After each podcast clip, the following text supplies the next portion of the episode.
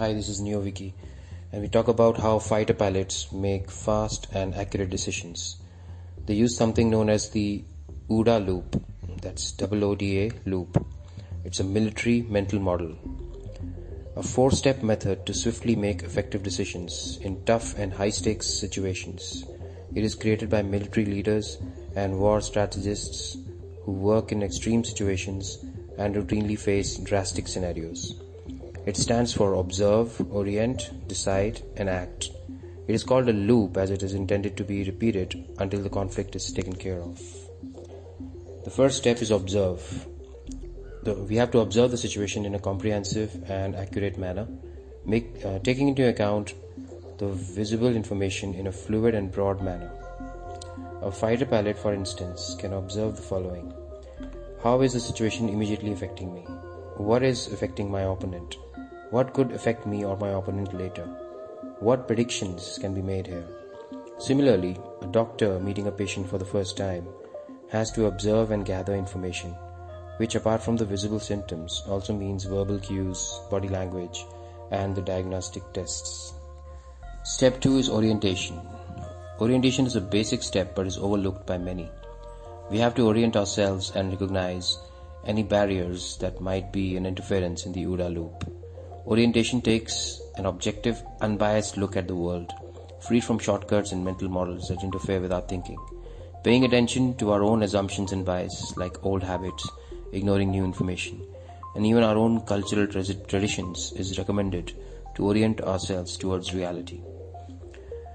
Deductive destruction is a way to orient yourself by paying attention to your own biases and assumptions and replace them with objective, fundamental thought processes one has to pull things apart, dissection and analysis, and then pull them back together, synthesis, in new ways, so that new ideas and actions are revealed.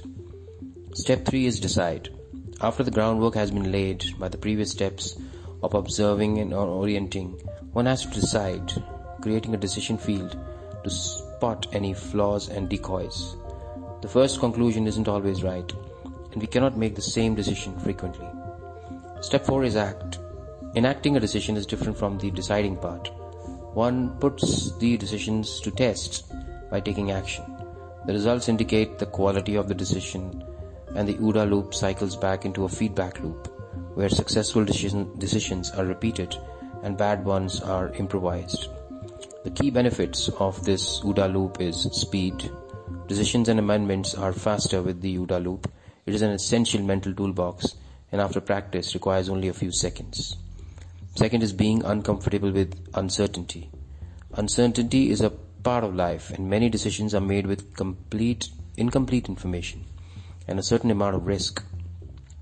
A calculated decision based on a scientific mental model minimizes uncertainty or makes it irrelevant. Third is unpredictability. People fail to see the logic of your decision if it is fast and makes you appear unpredictable and formless, increasing your allure. Applying the OODA loop. OODA loop is a nimble technique in tune with the ever-changing environment around us and has to be applied in our daily decisions. It is a formless technique that self-improvises and adapts to the real world.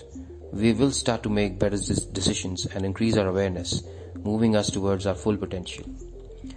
The key principles behind this is the Gödel's theorems, which indicate that any mental model that we try to work with will omit parts of information, and we have to use Bayesian updating, which is continuously updating the confidence in your beliefs as you come across new information to bring it in line with reality. It also, one of the principles again is the Heisenberg's uncertainty principle, which means that one cannot fully know the position and the velocity of an object at the same time. We can either know its location or its speed. Another principle is the second law of thermodynamics. That means that in any closed systems, things move towards chaos and energy becomes disorganized, what is known as entropy. Thank you for listening. This is NeoViky.